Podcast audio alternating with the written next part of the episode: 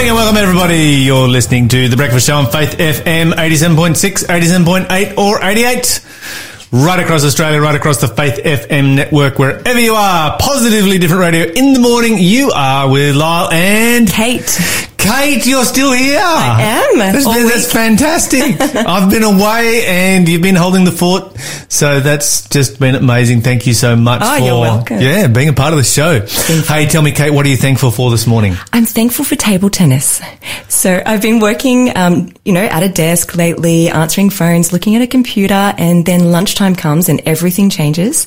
And we just, the energy, the excitement, the um, animation, uh, you know, um, our hands coordinating with our brains. Sometimes our hands are a lot faster than our brains, and it's just so much fun. I'm a little bit competitive. So yeah, it's just been the highlight. Okay, okay. Define a little bit competitive. I like to win. in in other words, she's way competitive. I'm don't fine. get don't get on the table tennis table with Kate. She will uh, she will go in to crush you. I'm fine if I lose. I just really like to win. nice. Okay, so that's in. So you've got what three different jobs this week? Yes. So radio and then office and, uh, in the evening I've been doing a bit of recording and today I'm going to do colon hydrotherapy. So you got four different jobs happening at the moment. Kate's a busy, busy person. it's been a stretching week. And the table tennis, I'm thinking relates to the office, one of those four It jobs. does. It does. Yes, does. because I have I have been in the office when that has been happening. In fact, I've picked up the uh, what do you call it? A battle, a paddle, or a bat, or a Paddle, I think the thing that you hit the table Yes. tennis ball with, and had a bit of a crack myself. I'm not good at it. I can serve a Oh. blazing serve and nothing else. Okay. That's well, my that's own- a good my, start. It's my only trick. if, if anyone sends it back my direction, I'm done. Okay. So I just have to win on every serve. You're listening to the Breakfast Show podcast on Faith FM. Positively different. Where will owls gather? Okay, let's have some positively different news. And let's see if anyone can figure out the quiz. All right. Apparently there's a song. Oh, what, what, what- oh, As oh, oh, yeah, yes, yes, yes, yes, yes, yes, yes, yes. What am I talking about? What am I talking about? Before we go to positively different news. Thank you for reminding me. Okay, so, uh, you will all remember on Kate's first day on radio, we threw out a challenge. Yes. Because on the first day of radio, we were talking about Isaiah chapter 55 and verse 1, which is a great piece of poetry, even when it's translated into English. True. Very It's true. just, it's just, it's just a beautiful scripture. And, uh, just off the bat, I'm like, Kate, you should write a song on this. so I did. And we're going to hear it at the end of this segment. So stay tuned. Kate's going to give us our positively different news. And then we're going to hear a brand new song. You will be the first people to hear it Yes. apart from, I think, uh, producer. Shell, myself, your husband. And Marta. And Marta. Okay, so there've been five people have Yes. heard this song so far. so it's it's brand new. Is this going to go on an album? Uh, yes, I might need to do a few things to it first. this bit- is a very demo. final- final tweaking? Definitely. I need some musicians. It's it's been tweaked a little bit already though since the first. Yeah, through- yeah. Through the week, it's been tweaked. Yes, well, the first edition I sent had no instruments at all. So that's Getting a there. tweak. Getting there. All right. Yes. So um, that's coming up. Okay, yes. Also, in positively different news, a social enterprise in Scotland announced on Friday that it will open eight zero waste supermarkets across the country. So the company's name is Locavore, um, and it has its own organic food, has two shops in Glasgow, and they said it's part of a plan to build a more sustainable food system. So the company in, is inviting members of the public to suggest it, um, via its website the locations for the supermarket. And uh, the co-founder says, you know, they want to scale up, they want to do it really fast, but they want to do it while becoming part of the local communities instead of being being another faceless supermarket. Okay, so how do you have a zero waste supermarket? You know, supermarkets, I think by definition, don't they create lots and lots of waste? They do. And I have been to, I guess, small scale uh, versions of this, and they have these big tubs, and you bring your own jar, or they have, well, the ones that I went to had paper bags that you could fill, um, you know, nuts and seeds and things like that. Um, but yeah, if you bring your own jars, I can see how it could happen. I think this is an awesome idea. I do too. I can remember back in the day when people used to actually keep jars. I, you know, when I was a kid, you sort of keep glass jars and Yeah. put things in them. I do it. Haven't- really? I do it. There you go. Go, Kate. yes, the bottom drawer, very full. So all of the old like pasta jars and Yeah. stuff like that, they'll get washed out and Yep.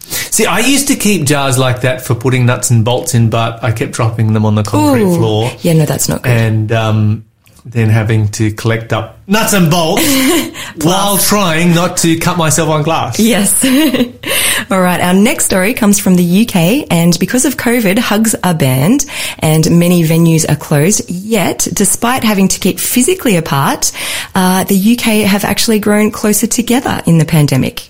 The Together coalition suggested that most people in the UK feel the country had become more united since the pandemic. And um, the charity estimated that as many as 12.4 million people have volunteered during the crisis.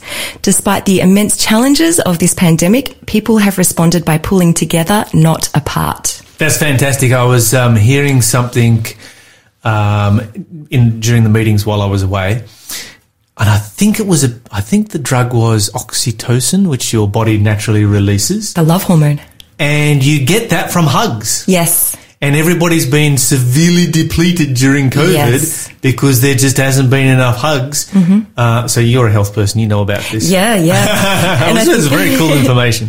And people try and get it from their phones, I believe now. So it's just like, oh, I got a message. Okay, there's a little oxytocin hit. but it's kind of really, really tiny. They say that the biggest hit that any human being can ever get is when a mother breastfeeds a baby for the first time. Okay. And that's just like a massive off the charts hit that, Wow. You know, it's a one off, it's a one off event. So, Yes. Oh, there you go. Very cool. Uh, more news in Fiji. Uh, as you may be aware, in 2016 there was Cyclone Winston of 280 kilometer per hour winds, and it devastated um, uh, parts of Fiji. But a recent dive expedition by Wildlife Conservation Society revealed that there is nothing to fear, and the corals are reproducing at an exceptional rate. Along with brightly coloured corals, the area was teeming with tropical fish and other sea life which is crucial to parts of the Fijian population, which depend on obviously a healthy ocean for income and food security. So that's very good news for Fiji.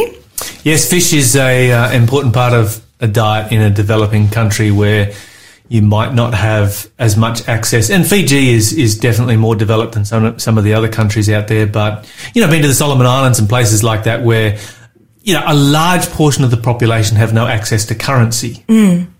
And so, yeah, being able to hunt and gather is an important supplement to what you can grow in your mm. backyard. Fish and coconuts. Yeah. Yeah. Uh, okay, another little quick story. Also in London, billboards are usually just trying to sell us something, and it's usually all about consumerism and helping brands to promote their products. But advertising billboards in parts of London are carrying a different kind of message, promoting the virtues of empathy. So with billboard space not selling during the pandemic, Brotherhood Media, an ad agency, invited artists and musicians to submit designs that would help spread positivity. Oh, nice. I like this. Yeah, so the latest billboard says, become empathy machines.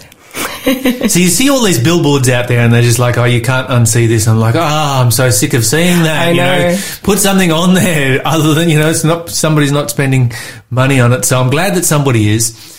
But uh, we are now come to the end of this segment, and you are about to hear for the very first time Kate Garriga with Isaiah 55. Everyone who thirsts, come to the waters. You who have no money, come by and eat.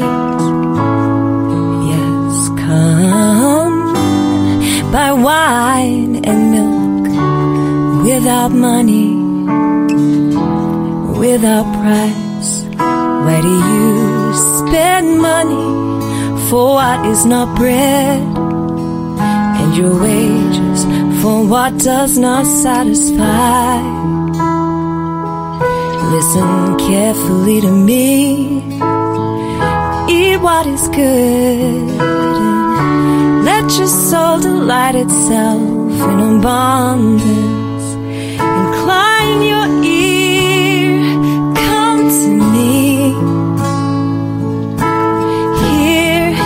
your soul shall live.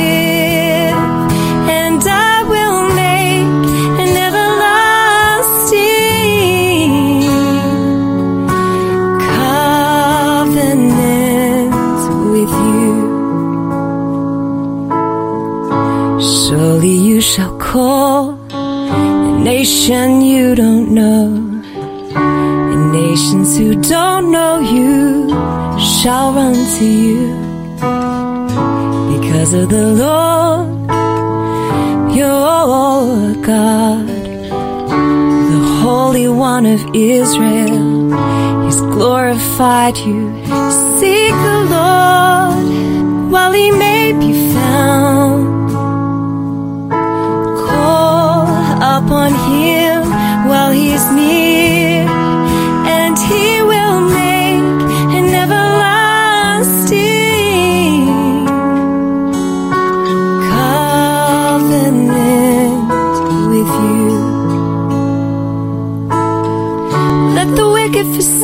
forsake his way, the unrighteous man his thoughts. Let him return to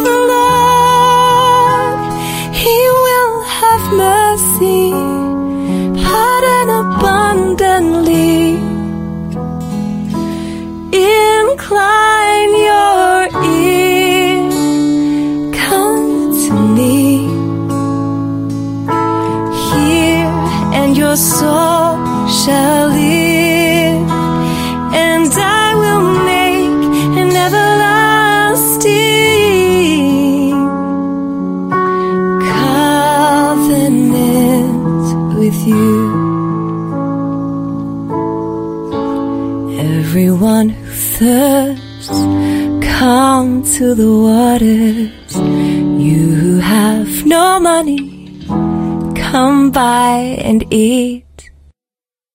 You're listening to the Breakfast Show podcast on Faith FM. Positively different.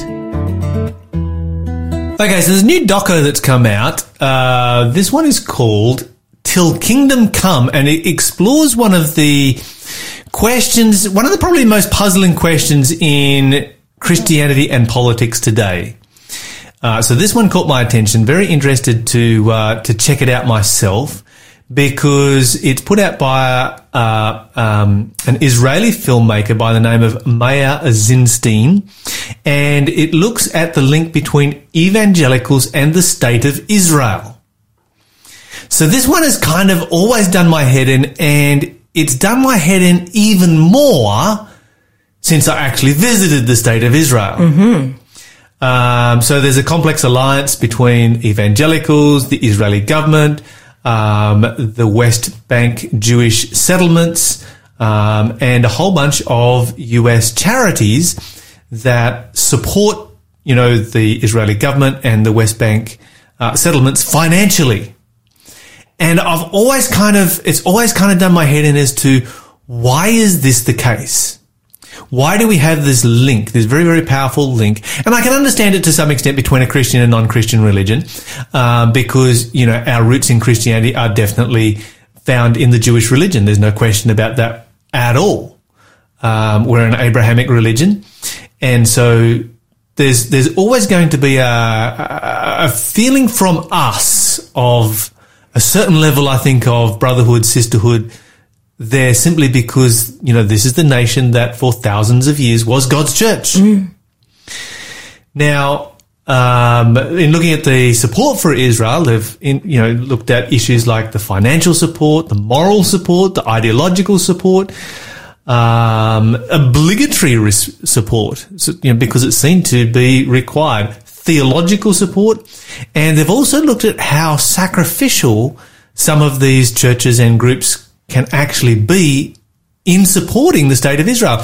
And so, you know, they've looked into very, very poor communities, like communities in Kentucky that, you know, 38% below the poverty line, and yet sending thousands and thousands of dollars to support the state of Israel and to support West Bank settlements and to support, you know, politics. And of course, this is a, this is a very challenging place to be supporting, you know, political ideology, ideologies because it is a very, very violent part of the world. Uh, we have to recognize that. and it comes down to a theological connection. And so this is where it really, really comes from. And I think sometimes that we need to be aware of our theology and ask ourselves the question, you know, is our theology right or is it wrong? Is it bad or is it good? And what are the results? You know, what is the product? What are the, what are the outcomes that our theology is actually creating? Are these good outcomes or bad outcomes? Because I see some outcomes here that to me are a little bit scary, to be honest. Yes. Okay, so th- this is a theology that believes that uh, there are a number of things that are necessary to take place before Jesus comes back. And one of them being the creation of the state of Israel. They see that happening back in 1948. Uh, another, th- another one of them being Jerusalem being proclaimed the capital of the state of Israel. Now that's never happened. Uh, the United States has you know, moved its embassy there to sort of pronounce that in its view, Jerusalem is the capital of that particular state, but Tel Aviv is the capital of the state of Israel.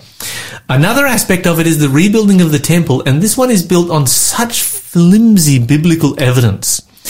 And what I find really bizarre about this one is that all of the prophecies in the Bible that describe the rebuilding of the temple pro- describe it as being a glorious, wonderful event that is celebrated by God and his people, you know, across the world.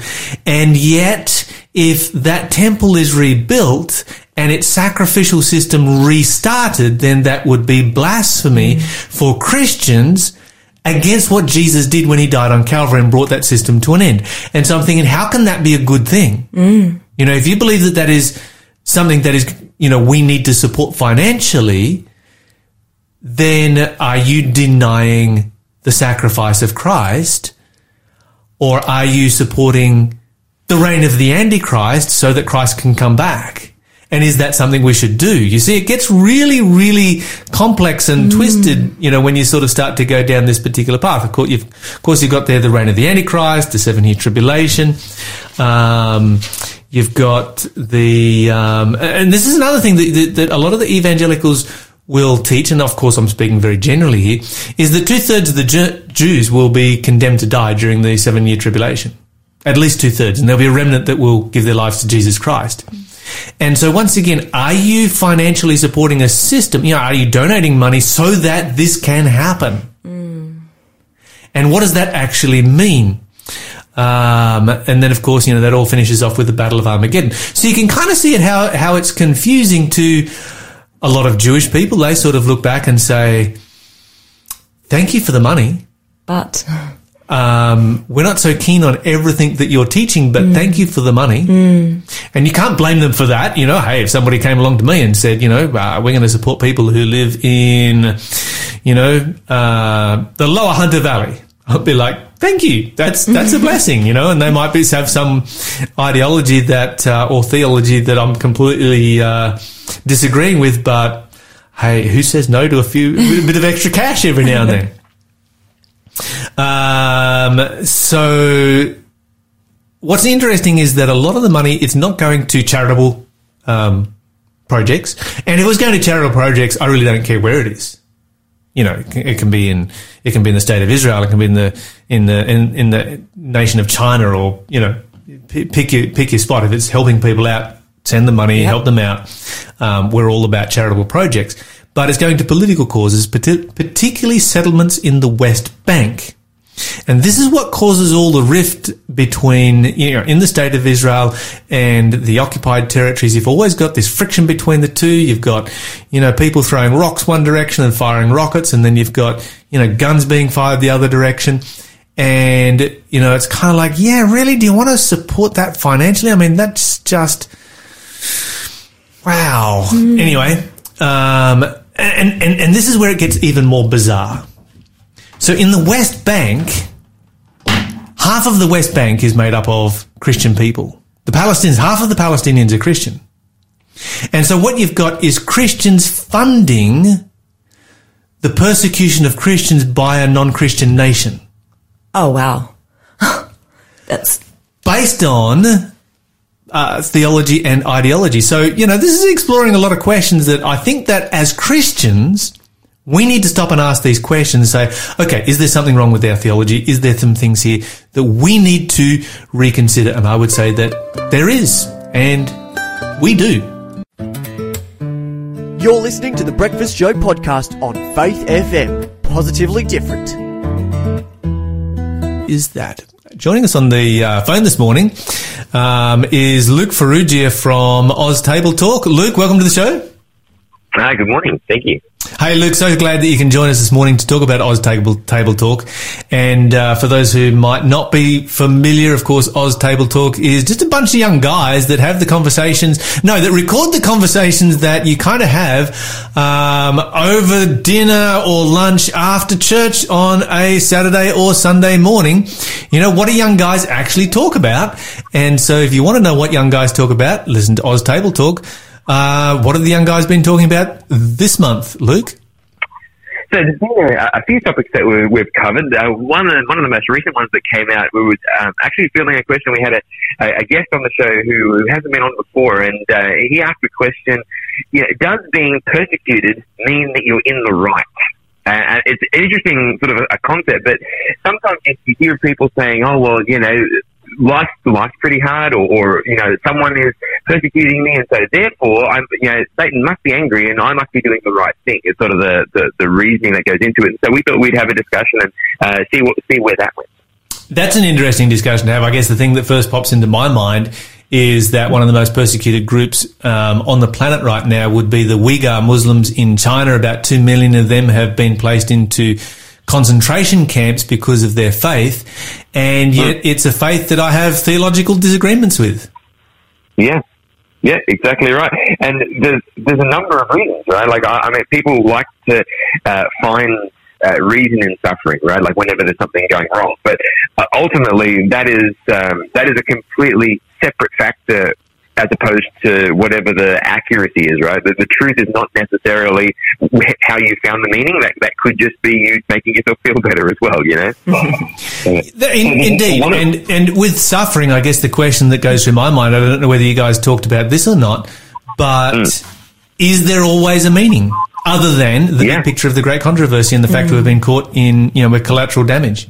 Yeah. Yeah, that's a great question. I, mean, uh, we, I don't think we talked about that specifically, but I think that we definitely do have suffering that uh, has no direct meaning. I think we can we can find meaning in it in the sense that uh, you know we can grow personally as a result. Uh, you know, if we, we have our, our faith in, in Jesus and we're, we're pointed in the right direction. But yeah, I think there's absolutely some da- some damage that is simply that it's collateral damage that is uh, coming as a result of what's going on. One of the, the things that we did talk about was that uh, you know, in our society, in our culture, you know, do you know, how do we define uh, persecution? Do we actually see it in, uh, you know, in our culture? And uh, we sort of talked about it, about what that looked like. And one of the conclusions that we came to is that we don't actually see a lot of uh, what I, what we would call true persecution, right? Like you know, we're not being hunted; our lives are not threats. We don't have those kinds of threats on our life in at least in our um, society here in Australia. And so we were talking about, you know, what that really means for our Christianity because Christianity has always seemed to attract persecution wherever it goes. And so what does that mean about our faith if we're not seeing that today was another question we looked at. Mm, mm, yeah. Mm. mm.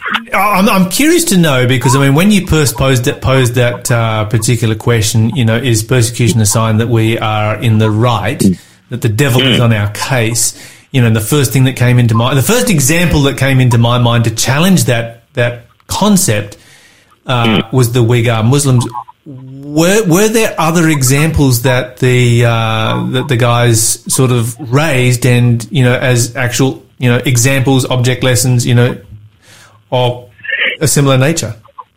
Yeah, well, uh, the guy, like we sort of pull a few um, examples or experiences from our own lives or, or people that we have known personally. But um, one of the, I guess one of the, the uh, well, some of the larger examples that we pulled out, we were looking at examples, some examples from scripture, but also we were talking about how, um, you know, the culture that we're in seems to, um, or at least there seems to be a lot of uh, people that like to have a, a victim mindset, you know, where they're looking for someone to be against them to justify their own position. Mm-hmm. And so we, well, we did talk a lot about how we can evaluate ourselves and ask ourselves, you know, are, are we approaching these circumstances from the right place? Do we, we, do we have our hearts in the right place when we feel like we're experiencing persecution or you know, our circumstances just not working out the way we want them to, and how do we how do we navigate that? Was where we, we spent a lot of time.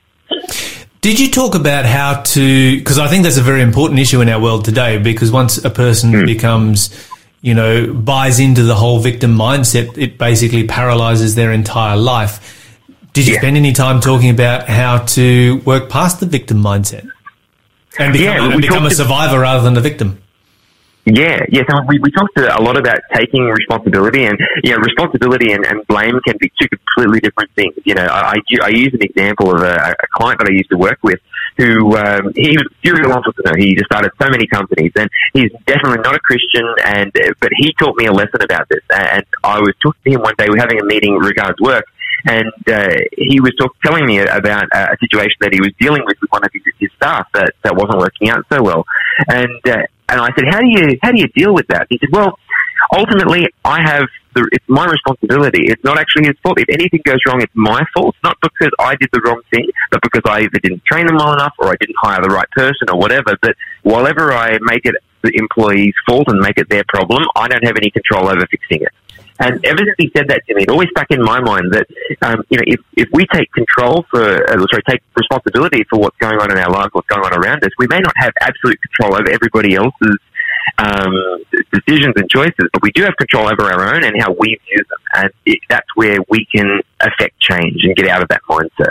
Mm, mm. Mm. That sounds like a really interesting discussion, and I'm so glad that you covered it on Oz Table Talk. I'd encourage all of our listeners to mm. uh, head across there to Oz Table Talk and to check that one out. What other discussions have you had in the last month? So we did a we did a two part series called the three hymn sandwich. and uh, for, for anybody who's listening who's not familiar with that expression, it, it's one that's been coined in regards to traditional church services, you know, where, where you, the, the form is always the same. You know, you go, go in, there's the, the announcement, the hymn, a prayer, another hymn, a sermon, and then a hymn to close. It's, it's been termed the three hymn sandwich. And so we, basically the, the purpose of this discussion was asking ourselves, does this structure serve us well? Is it is it actually is it the best way for to do church? Or is um, you know are there alternative um, you know formats that work better, or like is there something else that we should be looking at, or is that not the point at all, and we should be focusing on another part of it? That's an interesting one. And of course, uh, for those who are unfamiliar with the history of the three hymn sandwich, if you actually trace it back, its origins mm. are Methodist um, and they go back a couple of hundred years. I mean, the three hymn sandwich yeah. has been around for a long time. I don't know how many other churches. Of course, we have it in the Adventist church, but there's probably, you know, quite a number of churches out there that have a heritage of mm. the three hymn sandwich. Tell me, does your church have a three hymn sandwich?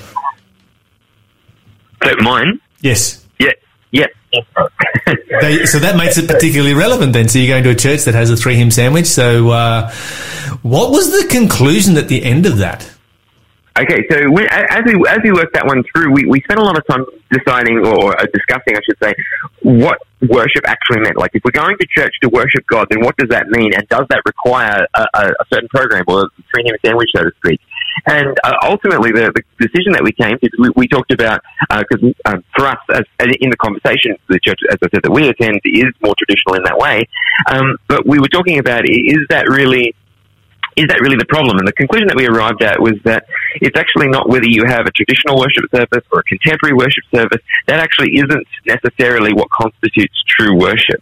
True worship is probably more in line with what happens in the rest of the week. You know, how are we, how are we living out our Christianity as a church congregation, as a church family? And like to, to bolster that, there's a friend of mine who's a pastor, and I was visiting his church.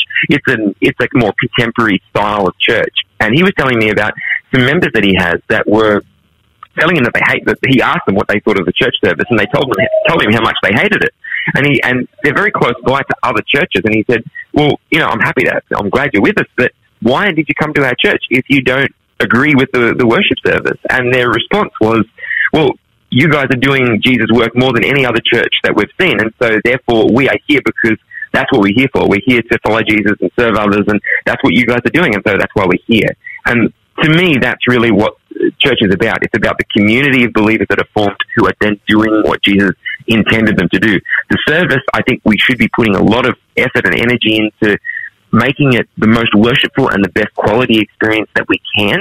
But whether you've got uh, like a standard format, like a three hymn sandwich, or it's slightly different to that, doesn't make a lot of difference to the overall spirituality of what's going on. For sure, for sure. And so mm. I think that, you know, regardless of the format, and there are so many different formats that are out mm. there. You know, when you look mm. around Australia, when you look around the world, when you look around the, you know, the different Christian denominations, or then if you mm-hmm. look back through the last 2000 years of the history of Christianity, or if you go back even further into, you know, um, Jewish Israelite uh, worship, mm there have been so many different forms and traditions that to you know place a particular significance on you know any one form is really mm. missing the point, isn't it? Yeah, and I think one thing that, that um, stood out to me as well in the conversation is that we live in a in a uh, well, we live in a in a culture that is just like you said, you know, the, the traditional Methodist uh, format that is hundreds of years old, our culture has progressed a lot since then, and so there is a lot to be said for looking at the, the culture that you exist in and and forming what you do as a result of that, or, or tailoring that to a, a, greater extent. That's not to say that we should forego our like our teachings and change our doctrines. That's not the point. The format, you know, some people like in some societies, they they go really well with you know that that long, more you know, liturgical sort of format, whereas you know some some places like where where we live now would probably do better uh, focusing more on interactive presentations and those sort of things. So I think we need to be aware who we're trying to minister to. Yes, yes, and mm. you know, you go for instance, if you if you're worshiping in a, in, in a country that is you know, got a very say, for instance, strong Roman Catholic background, um, mm. they're going to appreciate a much more liturgical service than, say, for instance, you know, in our Western culture where we tend to be more relaxed as a general rule. Yeah, yeah, exactly. All right, what else you guys, guys been talking about? We've got a couple of minutes left. Let's uh, let's hear it real quick. Yeah. All right, let's do a quick one. So we've one more on the list, and, and that was we talked about the title of the episode was the evolution of thought, and and really the the question that we were dealing with is why is it so hard for us to change our mind? Once once we find something that we like or we agree with, why is it just so difficult to see the world or see God or see anything any other way? Right. So, the, yes. So, the, just to, to, sort of make that a little bit uh, a little bit faster for the sake of time, basically the conclusion that we, we sort of focus down on is that um, we often, you know, we, we, like that familiarity, and so we, we therefore um, look for details, we look for facts, we look for data that back up our existing position, and it takes a lot of conscious effort for us to approach things with a with a humble mindset, really willing to look at it and and say, hey, maybe I was wrong.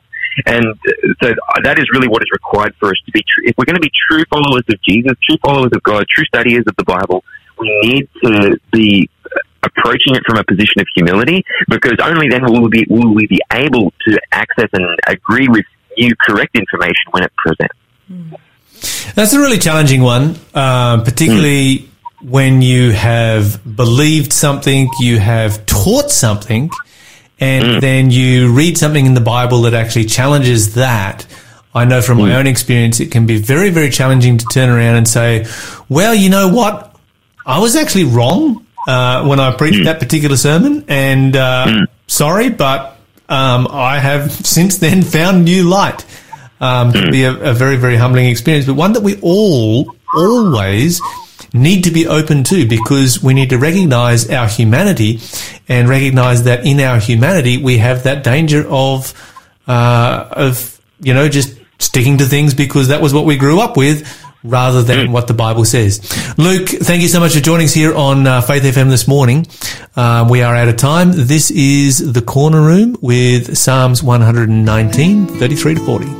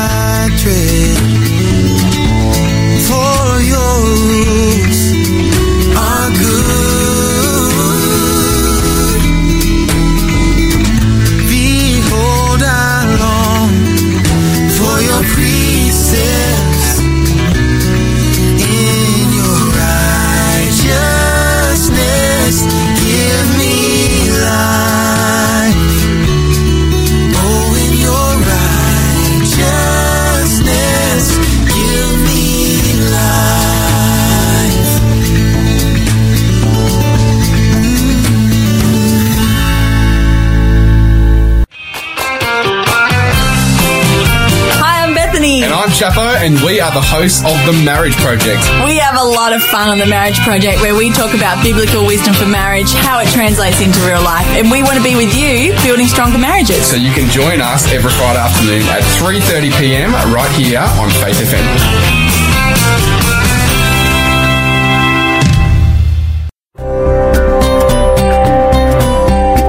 listening to Faith FM, positively different radio.